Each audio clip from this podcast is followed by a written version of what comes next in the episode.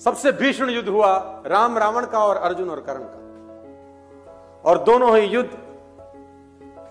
खतरनाक हुए। लाखों करोड़ों लोग मारे गए। कर्ण और अर्जुन का युद्ध दुनिया के सबसे विभत्स युद्ध में से एक था। और सर्वश्रेष्ठ होने की चुनौती थी कि कौन सर्वश्रेष्ठ है।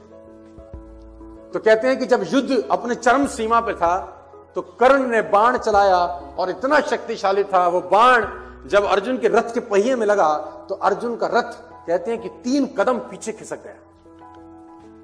अब बारी प्रत्युत्तर देने की अर्जुन की थी। अब अर्जुन ने बाढ़ का संधान किया और जब कर्ण के रथ पे अर्जुन का तीर लगा तो कहते हैं कि कर्ण का रथ सात कदम पीछे चला गया। तो अर्जुन ने भगवान को कहा, देखा, साबित हो गया कि कौन सर्वश्रेष्ठ धनुधर है। जब उसने तीर चलाया ओनली द थ्री स्टेप्स जब मैंने तीर चलाया तो सात कदम यहाँ अपना इनका रोल चालू होता है। भगवान ने कहा, तूने वही देखा जो तुझे दिखाई दिया है बस।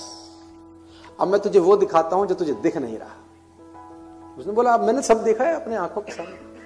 उसने बोला, जब उसने तीर चलाया और तेरा रथ तीन कदम पीछे हुआ तो देख पागल, तेरे रथ पे मैं बैठा हूँ पूरी दुनिया का बोझ लेके।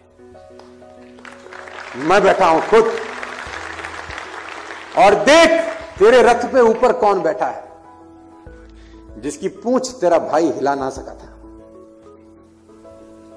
और तुझे अभी भी एहसास नहीं है तो रुक। तो गीता ये कहती है, अगर आप पढ़ें तो भगवान ने हनुमान जी को इशारा किया, हनुमान जी गायब हुए।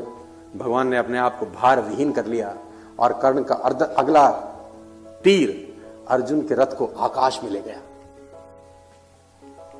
भगवान ने कहा because of upline You are smiling.